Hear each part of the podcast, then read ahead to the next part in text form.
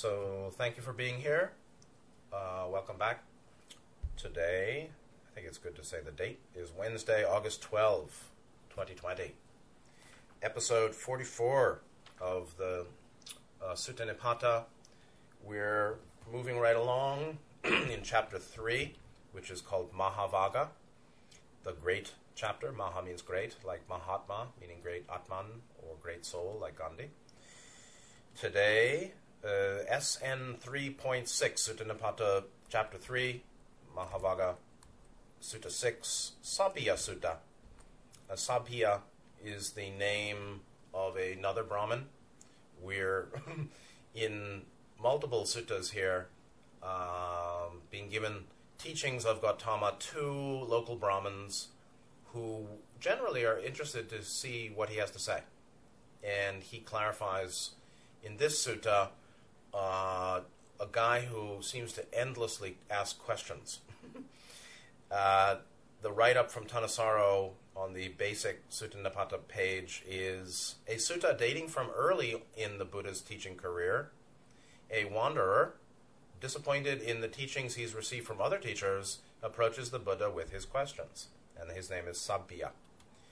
Now, looking at other sources uh, for backstory, uh, I found a book from 1949 that was a translation from someone named J.J. Jones, 1449, right? So we're talking about 70 years ago, uh, called Mahavashtu. Maha, again, great. Vashtu is story or tale, the great tale, the great story. Mahavashtu. Uh, I want to read a little bit about the book and then give the backstory and then read the sutta. And this will take a few weeks, two or three maybe, because Sabbiya Sutta is basically Sabbiya uh, asking um, f- five sets of four questions. He's just really a. Buddha was very patient with him. I couldn't be that patient myself. He just went on and on and on and on and on. He basically asked 20 questions. And Gautama's answers give us 20 qualities of um, an uh, of ideal spiritual attainment and development. So, it, like I said last time, looking at other suttas like um, uh, Sundarika, Bharadvaja, and the last one. What was the last one? I should not close my links. Uh, the last one being uh, Mala Sutta, where Magha asked qualities, asked Gautama, what are the qualities of, of an ideal yogin to whom I should give sacrifice? Here it is, uh, what are the qualities of great attainment? That's what Sabbiya is asking Gautama. Now, when we look at the other source of the backstory, Mahavashtu, uh, the core of the text can be fixed at least to the second century BC. So it's a this is the text of the backstory that I'm going to use. Although the Mahasangika school existed as early as 4th century BC, and so the Mahavashtu text, there's a nice helicopter, the Mahavashtu text came from the Mahasangika school. Sangika means Sangha, uh, the, the Sangha community. And so there were some splits in the community. Obviously, it happens right soon after or in the centuries after Gautama's death. One of them, or I think the major, I'm not sure, but I didn't look into the Mahasangika school. But this text, although it's second century BC, meaning a few hundred years after Gautama, came from a sect that that uh, developed in the Theravadan, you know, the, the northern India Buddhist Sangha, uh, uh, maybe a hundred years after Gautama's passing. They put together this Mahasangika the write up includes the, the, English translation of Mahavashtu from Mr. Jones, one of the important and monumental canonical works of the Mahasangika school of early Buddhism, a precursor of the Mahayana tradition. And uh, it gets into some fancifulness, so as we would expect from Mahayana. Final point the Mahavashtu contains three sections narrating the former lives of the Buddha full of instructive stories and jatakas and avadanas. And so uh, fancifulness has come in in the centuries after Gautama's passing. And it is an interesting story, or, or there, is a huge book, and it's uh, 502,000 words. And it's basically uh, 46 chapters, stories of different monks and Gautama's past lives, and higher dimensions, and uh, beings in other realms, visits to other worlds. Chapter 3 is uh, visits to other worlds, and that, you know, might be interesting. The translation here is a little antiquated. A lot of words of thou and thou and thus and doth and, uh, you know, sounds like the old Bible. So I'm not going to read his translation of the sutta. I'm going to go back to Thanissaro's translation, but I will read the questions of Sabika, which is Sabiya, same, from Mr. Jones' write up in a translation of Mahavashtu. This was chapter 38, the questions of Sabika. And it basically goes back to the parents of Sabika, uh, their previous, their lives before he was even born. So now that may be unimportant, um, but I think it's uh, you know part of what we're doing here. What I like is uh, telling story. You know, fire fireside chat or uh, campfire stories, and I think it's just interesting to see. This is uh, this is where some of the Buddhist sangha was directing attention 22 centuries, 23, 4 centuries ago, um, to second century, 4th century BC, meaning before Yeshua. So it's over 2,000 years, but it's not straight from the sutta. It's the backstory. Uh, it may be fanciful, but it is interesting. And so I hope it's interesting. I'll read through it. Questions of Sabika, chapter 38 of Mahavashtu, translated by J.J. Uh, Jones. Goes on The Exalted One, perfectly enlightened and having attained the goal he had set himself, was staying in Benares, in the deer park at Rishi Vadna. Rishi means the Rishis, like Rishikesh, the sages or yogins, teaching devas and men and so on. Uh, but this is uh, a previous Buddha. Now, in Mathura, there lived a guild president. He was rich and wealthy, having great possessions and property, money, treasuries, and granaries, abundance of gold and silver and other resources, a large number of elephants, horses, goats, and sheep, female and male slaves, and men servants. To this guild president was born a daughter, one of triplets. Considering that she was unlucky, he dedicated her to a religious life. This is actually Sabia's mother, before she became his mother. And when she had grown up, he bade the nurse, Take her away from home, and you will be given a salary. For a nurse had been given her who brought up the young girl, and all whose expenses were paid by the guild president. So the guild president is Sabika's grandfather. But it, it is an interesting thing that people who are really well developed did a lot of work in past lives. And so Sabika is coming from a family where his parents both were um, great um, religious uh, scholars and teachers. So, his mother. The young girl grew up like a blue, red, or white lotus, and when she had reached years of discretion, she took up the religious life of a wanderer. Now, that, that's a term that you'll see later. It doesn't mean from ET, but it could be. But it's a certain kind of a like a like a ronin, like a ronin as a masterless samurai. Uh, I forgot the term. It's pabajak, pabajaka or something. You'll see it later.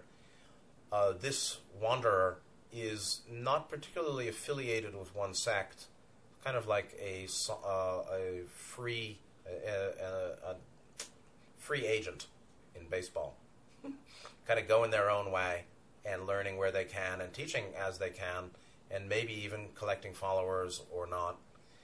So she was uh, she took up that type of religious life. She was trained as a seer and she mastered all the lore of the wanderers. She used to hold debate with one or another of the female wanderers, but none had a wider understanding than she. Thus she came to have the highest reputation for eloquence and for proficiency in all branches of learning. So we can, so it, it's shallow-minded to say, oh, everybody, they were all misogynistic back then. No, there was misogyny, as far as I can tell, and yet she had high reputation for learning and um, teaching. So things are more nuanced than than uh, dogmatists uh, indicate. So be careful. There was misogyny, just like racism and all that, and yet it's not um, blanket. And um, this, the truth is much more subtle and nuanced than many people think. So she had the highest reputation.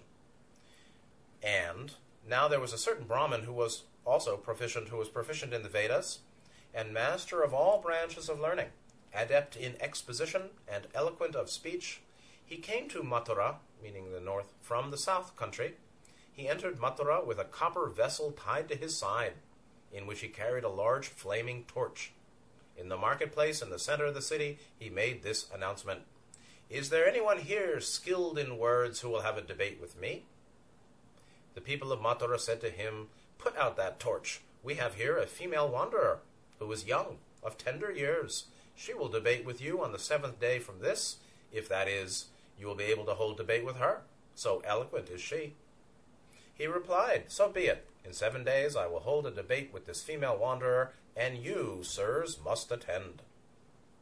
Then the townsmen of Mathura and the people of the surrounding district summoned the female wanderer, and said to her, A Brahmin from the south country has come, who is eloquent, proficient in the Vedas, and eager to talk on matters of exposition.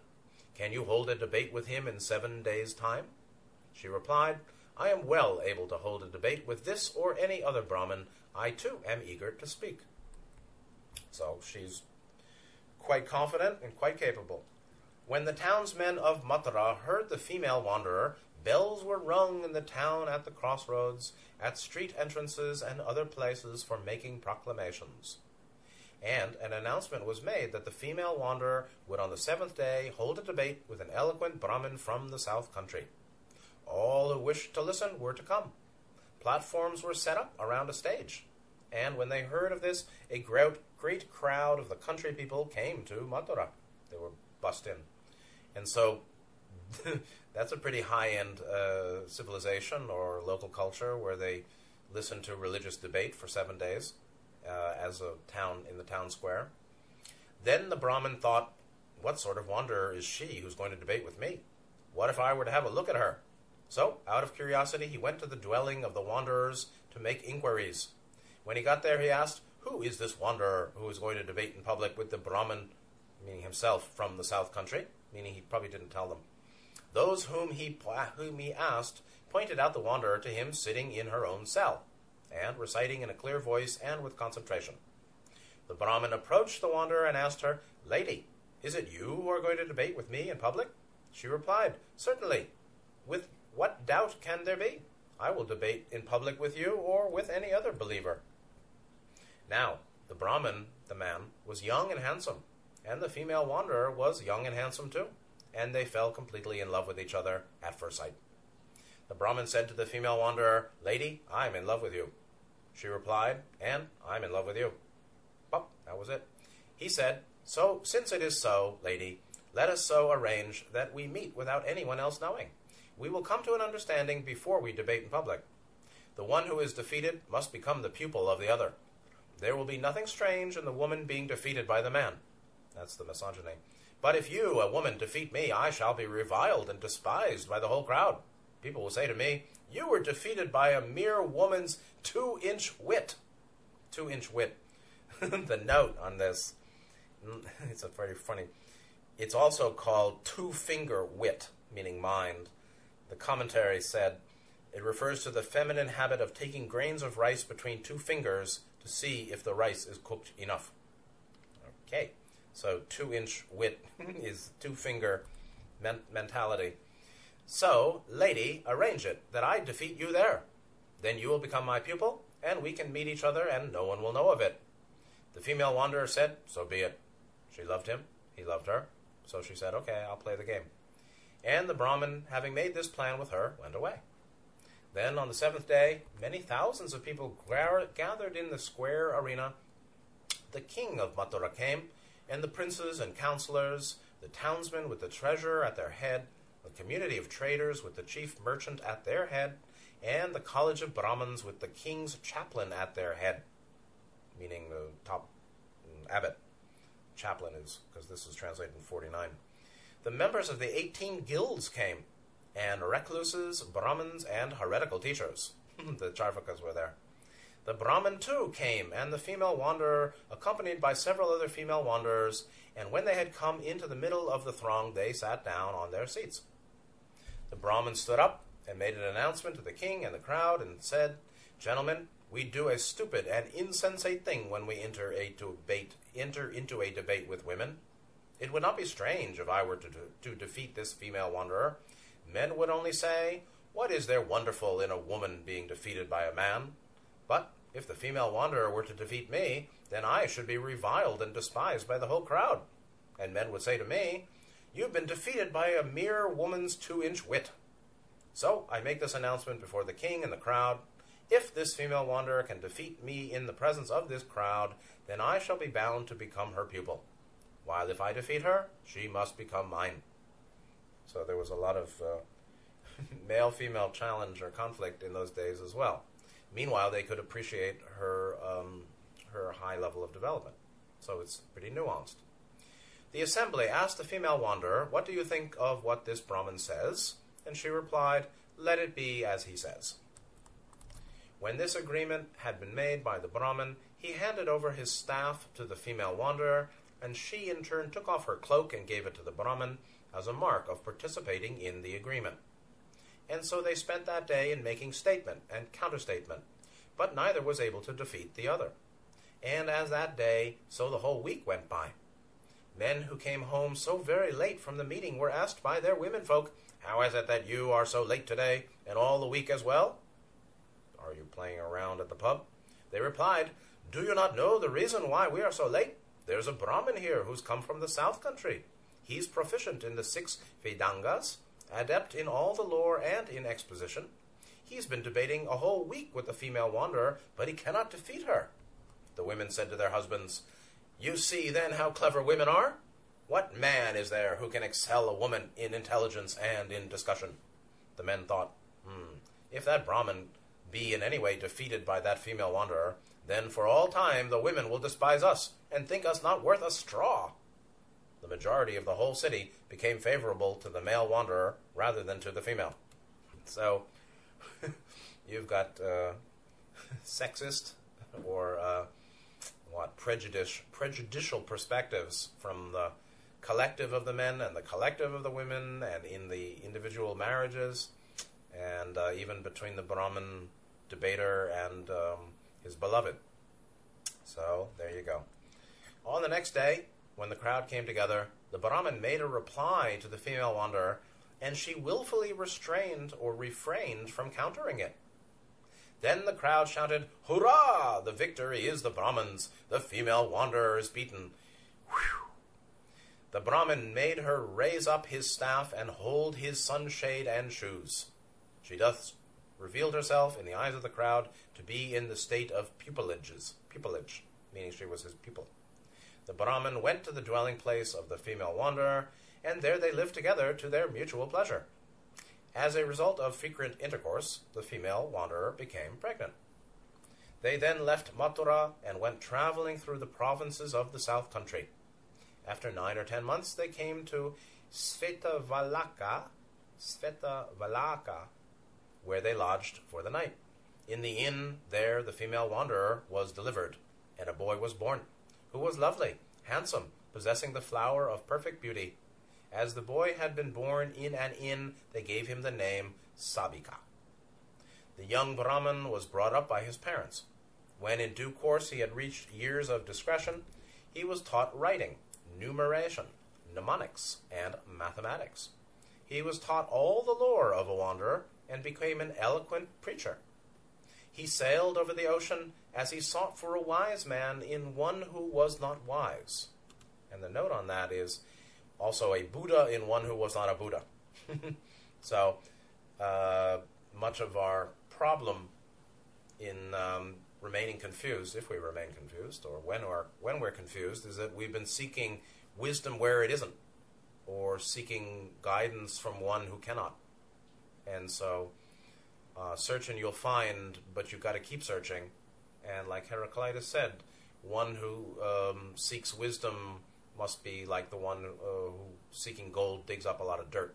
One must dig up a lot of dirt to find the gold, and one must make a lot of effort, really, to develop wisdom, uh, to find sources where there really is wisdom, and then to integrate the views um, into our own current view and expand our view and refine it um, and continue seeking or at least being open.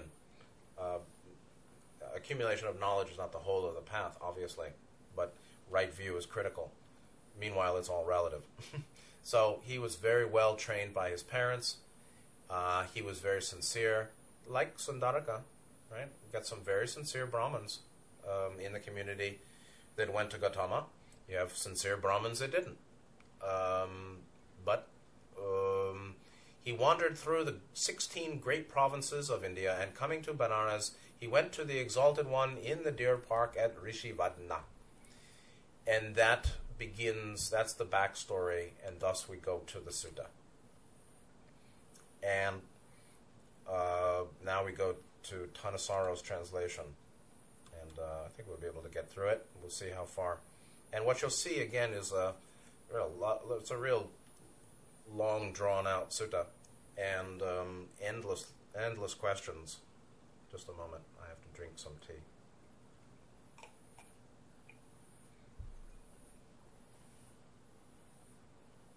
One of the pleasures of Taiwan is high grade uh, oolong tea. Um, big, full, whole leaf green tea. Really wonderful, very perfumed and um, full of antioxidants and uh, rich yellow green uh, goodness. So, Sabbiya Sutta, translated by Thanissaro. Thus have I heard, I, I prefer it that way. Thus have I heard that on one occasion the Blessed One was staying near Rajagraha in the bamboo forest, the squirrel's sanctuary. Now, on that occasion, questions had been assigned to Sabia the Wanderer by a Devata, meaning a, a higher density entity, who was a former relative of his. Quote, Sabbiya, if any contemplative or Brahmin, when asked these questions, answers them, live the holy life in his presence. So he was given divine guidance to find someone who can answer his questions. And said, if you find someone who can, uh, become his student and, and continue your spiritual development with him.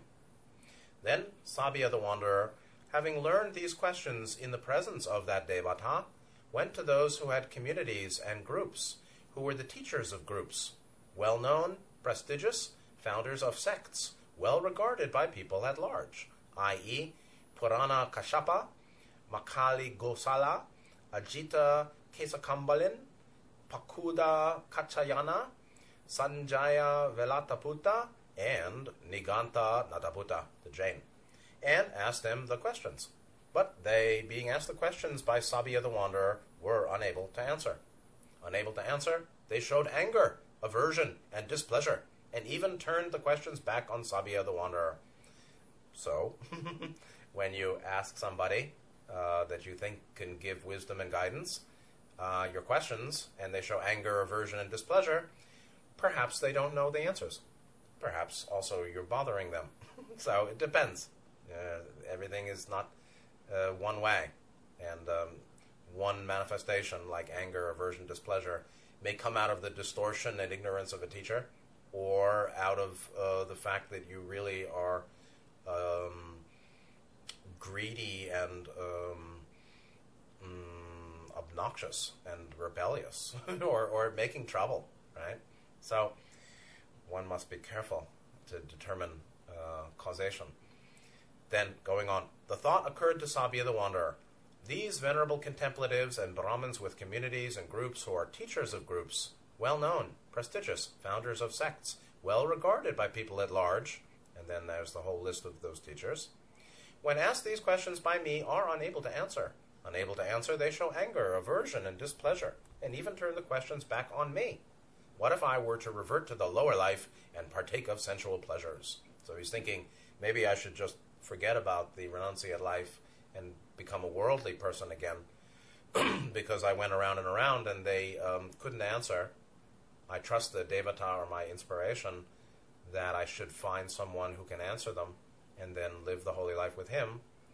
Um, maybe I should just drop this whole thing. But then the thought occurred to him there is still this Gautama, the contemplative. He has a community and group. He's the teacher of a group, well known, prestigious, founder of a sect, well regarded by people at large. What if I, having gone to him, were to ask him these questions? Then the thought occurred to Sabia the Wanderer Now, those venerable contemplatives and Brahmins, and there's the whole long list of them, they're old, elderly, aged, along in their years at an advanced stage of life. Elders, senior, long gone forth, meaning long having become renunciates, with communities and groups, teachers of groups, well known, prestigious, founders of sects, well regarded by people at large. Even they, when asked these questions by me, were unable to answer. Unable to answer, they showed anger, aversion, and displeasure, and even turned the questions back on me. So, how could this Gautama the contemplative answer when asked these questions? He's both young in age and newly gone forth, meaning into the homeless life, the renunciate way. But then the thought occurred to him Gautama the contemplative, the Devata was inspiring him, you see. Then the thought occurred to him, in parentheses, from his uh, Devata upstairs Gautama the contemplative is not to be despised as young or treated with contempt. Even though young, he is of great power and great might. What if I, having gone to him, were to ask him these questions? So, yes, maybe he don't know anything because he's young and new to the homeless, the spiritual homeless life, but he may well have the answers and be a great achievement. So, Sabia the Wanderer set out, headed for Rajagaha. Wandering by stages, he arrived at where the Blessed One was staying near Rajagaha in the bamboo forest, the squirrel's sanctuary. On arrival, he exchanged courteous greetings with the Blessed One. After an exchange of friendly greetings and courtesies, he sat to one side, meaning he's not, not a troublemaker. As he was sitting there, he addressed the Blessed One in verse, because he's very well learned. Doubtful and uncertain, I've come desiring to ask questions. Put an end to them when asked them by me. Answer me one by one, in line with the Dhamma. Sabia, said the Blessed One, you have come from afar, desiring to ask questions. I will put an end to them when asked them by you. I will answer you one by one in line with the Dhamma. Then the thought occurred to Sabia the Wanderer Isn't it amazing? Isn't it astounding? How, even the leave, of which I didn't receive even a little bit from other contemplatives and Brahmins, has been granted to me by Gautama the contemplative. Even the leave, meaning um, the ability, the, the uh, permission to ask the whole questions and get answers. Gratified, joyful, exultant, enraptured, and happy, he asked the Blessed One a question, which is four questions, and the series, the, the first of a series of five groups of four questions, the 20. And the que- this first block is, and I'll just highlight what he's really asking and uh, move on to the next block and uh, do commentary later if we can, if we have time today and next time. Having attained what is one said to be a monk? In what way is one composed? And how is one said to be tamed? How is one called awakened? Answer, Blessed One, when I've asked you. So, uh, what is one? What is the monk? What way is one composed? So, monk, and then how is one composed? How is one tamed? And how is one called awakened? So, monk, the true monk, the one who's composed, the one who's tamed, the one who is awakened. The Buddha replied, Having gone to total unbinding, having crossed over doubt, by means of the path accomplished by himself, having abandoned becoming and non becoming, having fulfilled the task, further becoming ended. He is a monk.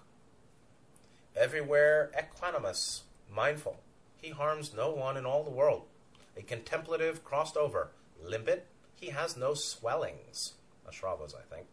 He is composed. Actually, it was a different word, but it was uh, defilements and uh, unwholesome states. No swellings. Whose faculties are developed within and without with regard to all the world, disenchanted with this world and the next, he waits his time, developed. He's tamed. Having evaluated all theories, the wandering on, dying and reappearing, having done away with dust and blemish, pure, he has attained the ending of birth. He is called awakened. So, again, the, the four is the monk, the one who's composed, the one who's tamed, the one who's awakened. Then, Sabhiya the Wanderer, delighting in and approving of the Blessed One's words, gratified, joyful, exultant, enraptured, and happy, asked the Blessed One a further question, or set. Having attained to what is one said to be a Brahmin? In what way is one a contemplative, and how is one washed? How is one called a Naga? Answer, Blessed One, when I've asked you. Gautama is very patient. Having banished, Gautama replies, having banished all evils, well centered, stainless, firm in mind, gone entirely beyond the wandering on, independent, such tata. He is called a Brahman. Calmed, having abandoned good and evil, dustless, having known this world and the next, gone beyond birth and death, he is truly called a contemplative, such. That's the word tata, tathagata, tathagata, tatata. Having such is a very, very subtle uh, Buddhist philosophy, philosophical term. Having washed off all evils within and without, in all the world, with regard to the theories of beings, human and divine, he goes to no theory. He's said to be washed. He does no misdeed at all in the world, having escaped all fetters and bonds, freed. He's everywhere unattached. Truly, he's called a Naga. Such. And so we've got four here. Uh, the one, the, the you know, ideal Brahman and contemplative, the one who's said to be washed, the one who's called a Naga. Naga is sometimes a snake spirit or dragon, um, and that's a whole long discussion. There are actually a group in, in there's an area in India called Nagaland. Very interesting group. Then Sabhiya the Wanderer, delighting in and approving of the Blessed One's words, gratified, joyful, exultant, enraptured, and happy, asked the Blessed One a further question. Whom do the awakened call a field victor? In what way is one skilled and how is one wise? And how is one called by the name of sage? Answer me, Blessed One, when I've asked you. The Buddha replies, having examined all fields, heavenly, human, and fields of the Brahmas, freed from the root bonds of all fields, he's truly called a field victor. Such. Having examined all storehouses, heavenly, human, storehouses of Brahmas. Brahmas means basically higher dimensional probably fifth dimensional beings or upper five, four and five, or even early six. Not not just normal devas, but higher level devas, higher dimensional positive. Freed from the root bonds of all storehouses, he's truly called skillful. Such. Having examined all white flowers, within and without, one of pure discernment, gone beyond dark and bright, he's truly called wise, such. Knowing false and true Dhamma within and without in all the world, he's worshipped by beings human and divine. Having transcended snares and nets, he is a sage. Then, Sabhiya the Wanderer, delighting in and approving of the Blessed One's words, gratified, joyful, exultant, enraptured, and happy, asked the Blessed One a further question. Set of questions. Having attained what is one said to be an attainer of knowledge? In what way is one well tested? And how is one persistent? Why is one named a thoroughbred, like horse? Answer, Blessed One, when I've asked you. The Buddha, whose patience is inexhaustible, said, Having examined all knowledges, those of Brahmins, those of contemplatives, devoid of passion for all feelings, gone beyond knowledge, he's an attainer of knowledge. Having tested objectification and name and form, within and without, the root of disease, freed from the root bond of disease, he's truly called well tested. Such. This name and form is Namarupa. Abstaining from all evils, gone beyond the suffering of hell, he's one with persistence. He, with persistence, exertion, is rightly called a hero, such. One truly whose bonds are cut within and without, freed from all the root bonds of snares. Truly he's called a thoroughbred, such. Then Sabhiya the Wanderer, delighting in and approving of the Blessed One's words, gratified, joyful, exultant, enraptured, and happy, it's a really good day for him, asked the Blessed One a further question. Having attained what is one said to be learned? In what way is one noble? And how is one a person of good conduct? Why is one named a wanderer? Answer, Blessed One, when I've asked you. This is um, the last set. so this is the culmination. Gautama replies, having heard, having directly known every Dhamma for the sake of direct knowing in the world, whatever is blameworthy or blameless, having conquered, free of doubt, released everywhere, everywhere without trouble, one is said to be learned. Having cut attachments and effluence, asravas, karmic biases, you can say, knowing he does not come to lie in the womb, dispelling mud and the three types of perception. He goes to no theory. He is called noble. Whoever here has attained attainment with regard to good conduct, all skillful, who has learned the Dhamma unattached everywhere, everywhere his mind released.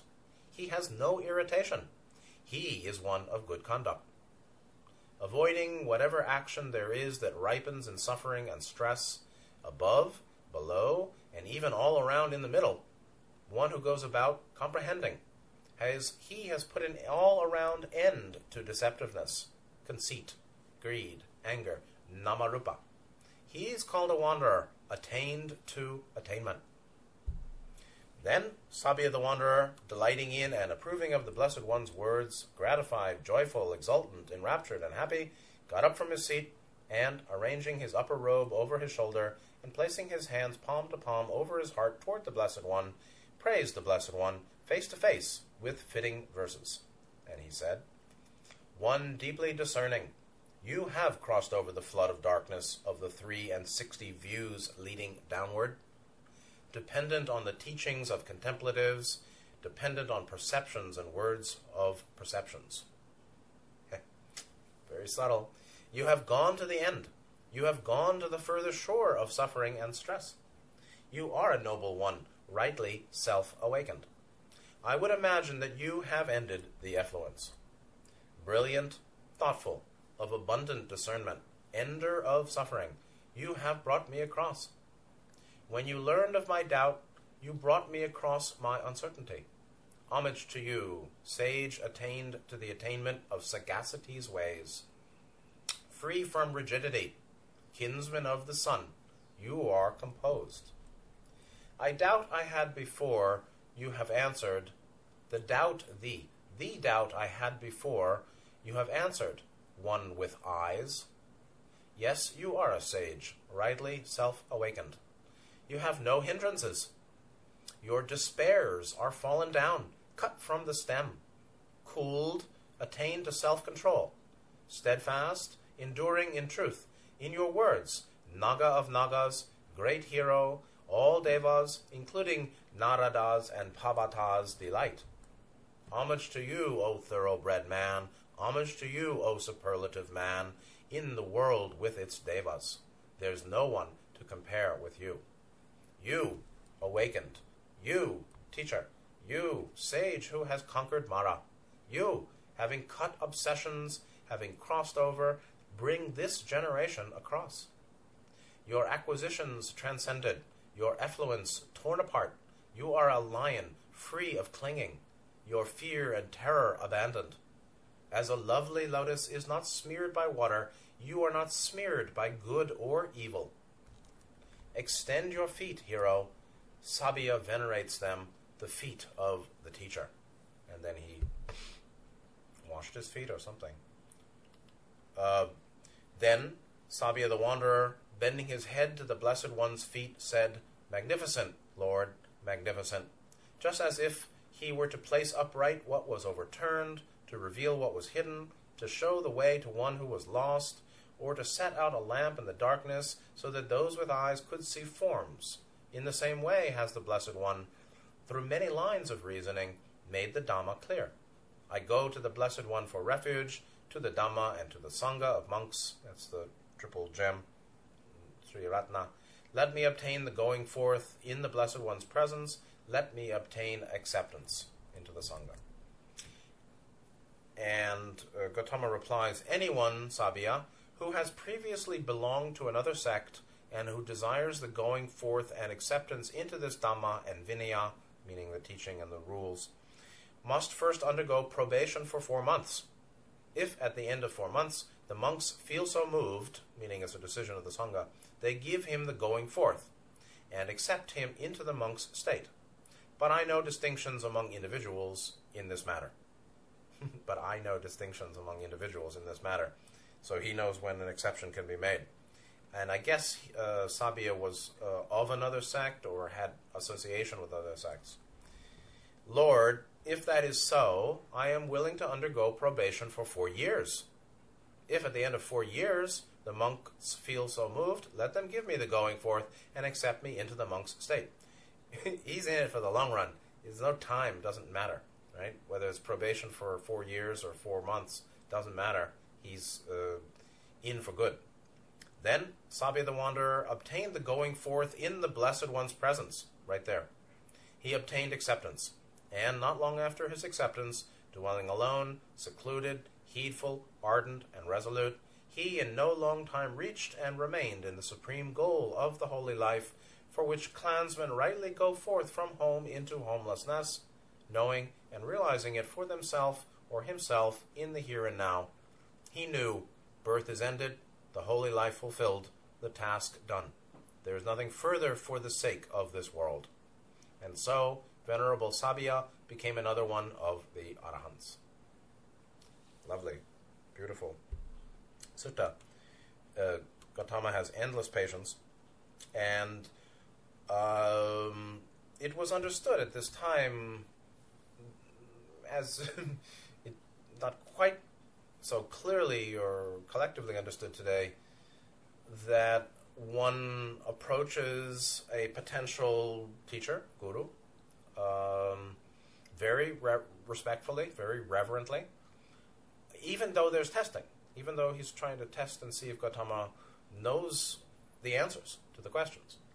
But there's a deep respect and a very formal approach, because this was basically guys in the forest and gals, and um, a teacher with a group around him or her, and um, others come and go. Um, the wanderers of other sects and groups come and go. And so guru shopping was going on in India, has been going on for millennia. And it's useful to go and see which teacher or teaching you feel resonates. But it's not just you feel resonates, right?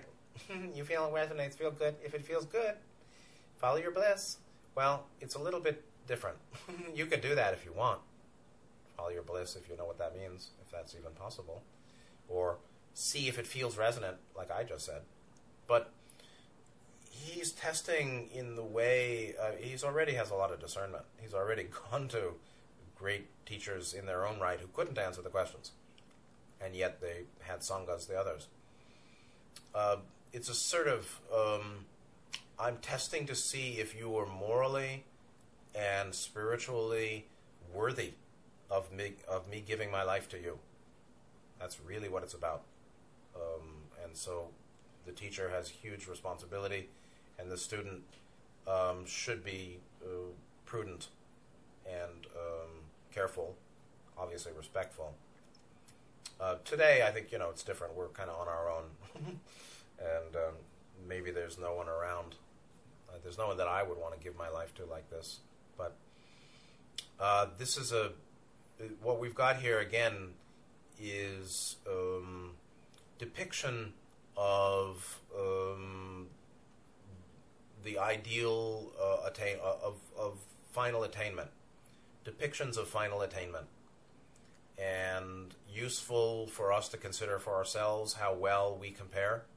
Useful to compare these depictions with other spiritually minded people around us claiming something, teachers claiming something, uh, anyone with their views, and compare to these views of Gautama about how uh, the completed being lives, how they what they know, uh, where they're at in a sense.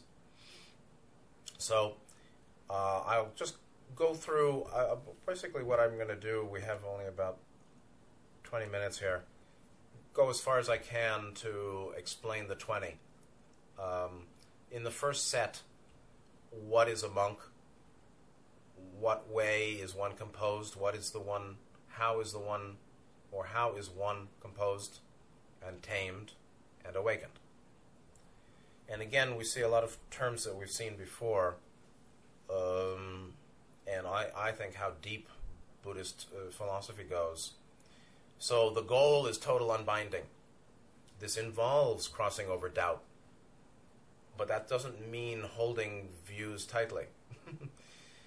by means of the path, one does it by oneself.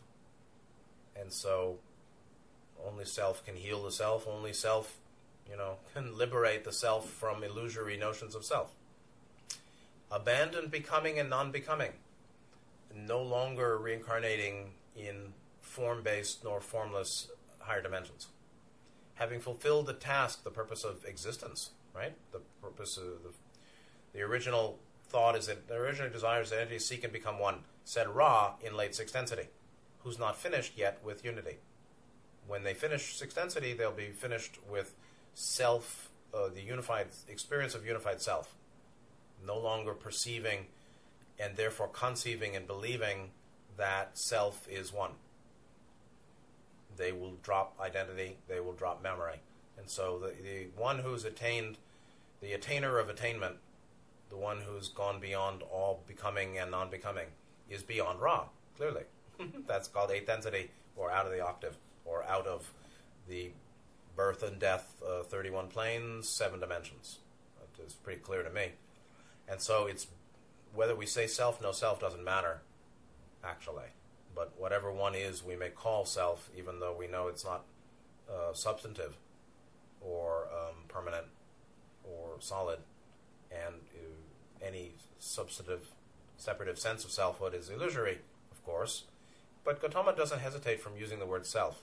And that's just important people who are clear that words are empty uh, can use them as a useful, expedient means.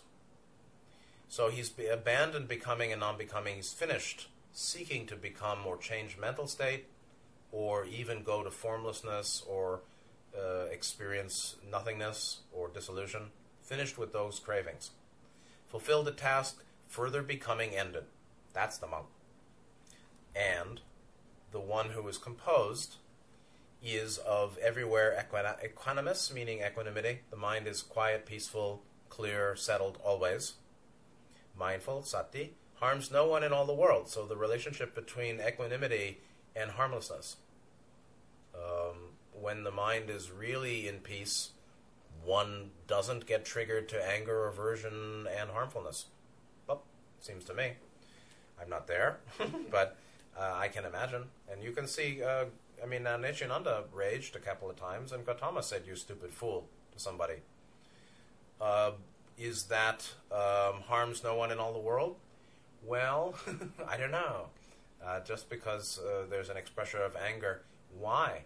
And so I think we can understand that sometimes um, a display of, of fierce anger uh, may be just what the doctor ordered.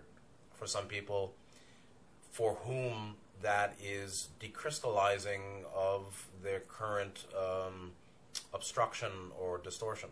And such can be used or abused by a, a fake teacher too. Okay? But there is a very close connection between equanimity, peaceful mindedness, which is very much like shamatha, samatha as uh, tranquility, and mindfulness, meaning I'm aware, not attached. If I'm triggered, I'm aware that I'm triggered to an attachment, but seeing it, I'm detaching. Uh, a link between that awareness, that kind of present mindedness, attentiveness, non grasping or non attached awareness, and equanimity and harmlessness. The contemplative, that one who's contemplate, contemplating reality, crosses over and is clear and has no swellings, and that's composure. Swellings, again, was um, ussada, which is a word I've never seen before. De- defilements, passion, aversion, delusion, pride, conceit, and all that. And so, no swellings. Um, you can say that uh, distorted emotionalism is sort of like um, in, in inflammation in the mind. Going on, then there's the one who's tamed. The faculties are developed within and without with regard to all the world. So faculties developed inside and outside in all the world. The note here is that one is dispassionate to sense faculties and their objects. Um, dispassionate meaning detached, which is um, the normal state, the, the normal way of one who's um, in equanimity and uh, tranquility, more or less. Or the more equanimity, tranquility, and harmlessness, the less um, attachment or grasping at uh, beauty and ugly, or the four, the eight worldly winds as well, uh, don't sway one. Disenchanted with this world and the next. He's not attached to the next world either. He's not gunning for heaven. Uh, he awaits his time developed, and this is uh, very interesting. Thanissaro brings in a reference to an image or a theme more fully elaborated in um, Ta, Tag is um, Therigatha, the songs of the elders. Therigatha, like uh, Gatha, anyways, song, and Thera is elder. So from Therigatha 11 and 14.1, uh, another, I think, Arahant had said, I don't delight in death, I don't delight in living. I await my time as a worker his wage. I don't delight in death, don't delight in living. I await my time, mindful, alert. That seems pessimistic for some, um, but not when the mind is um, deeply free of craving and clinging.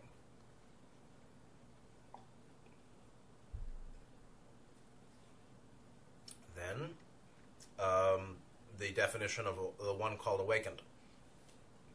Having evaluated all theories, meaning uh, dug up a lot of dirt, the wandering on, dying and reappearing, uh, I'll explain.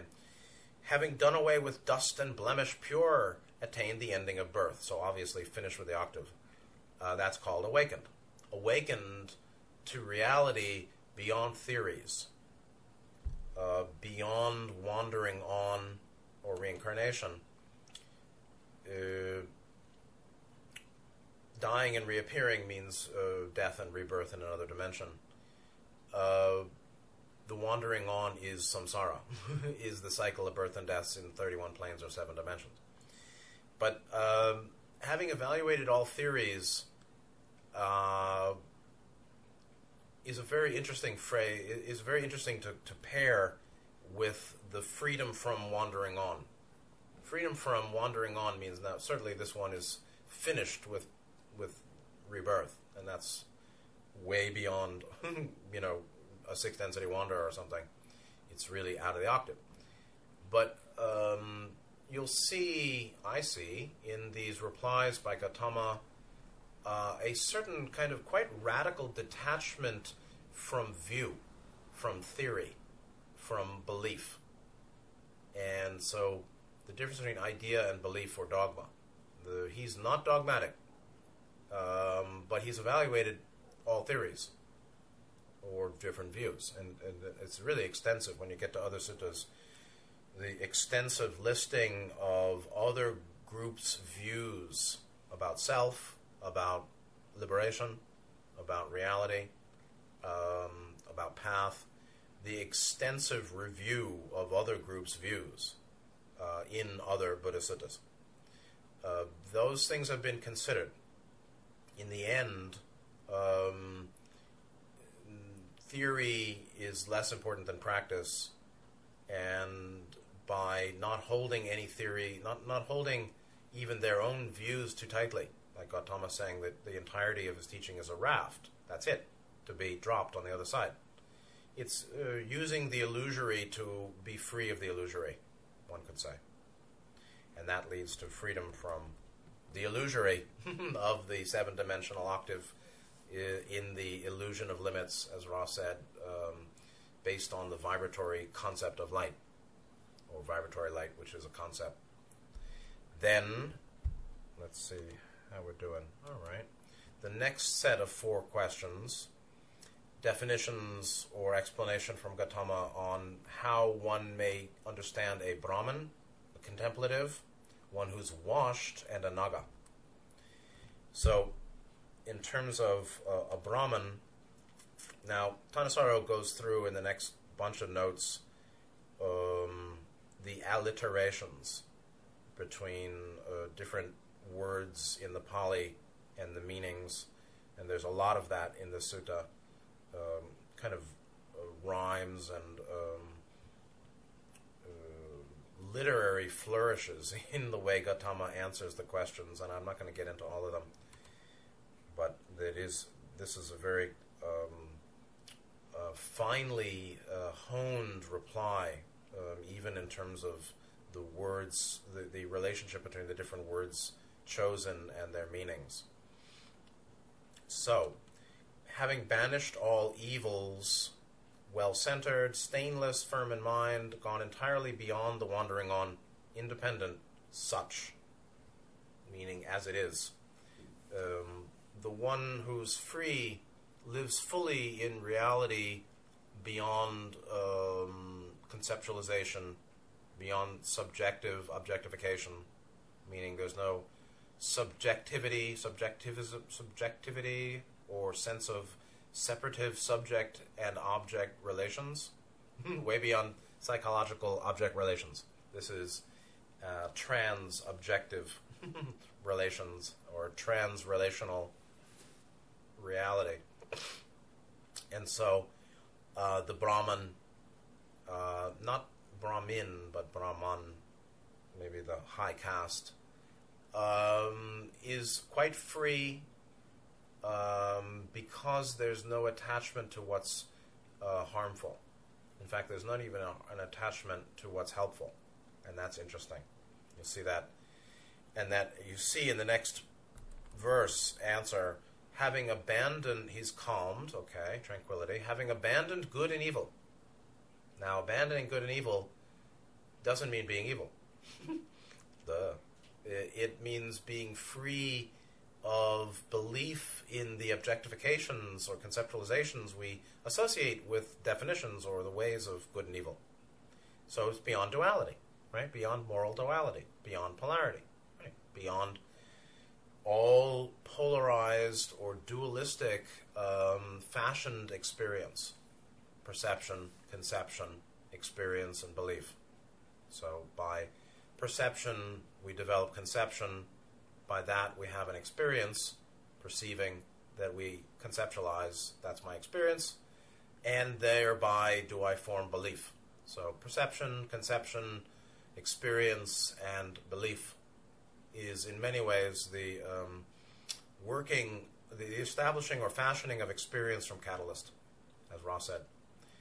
In that whole thing, um, the one who's free of attachment to view there is right view, um, but it's not a concretized view. And it's right because it's not concretized. and it's right because it's not attached to either pole in in the moral spectrum. Meanwhile, the person is not living evil. Right? People think you can think, oh, attached, gone beyond good and good and evil, having abandoned good and evil. He does whatever he wants. Um, no, or yes, he does whatever he wants, but it's not um, acting in good and evil. And so, free of good and evil doesn't mean free to do evil. and that's where you get your crazy yogi and some of the gurus and teachers in the West who um, seem to be acting out, and by their fruits shall you know them. So if the sangha gets all screwed up, or the ashram, then it may well be that the teacher had some problem, and their crazy wisdom was just uh, distorted acting out. So, dustless, having known this world and the next, gone beyond birth and death. That's the contemplative who's such. And so there are many of these answers now that'll explain such um, living in reality as it is ness, beingness.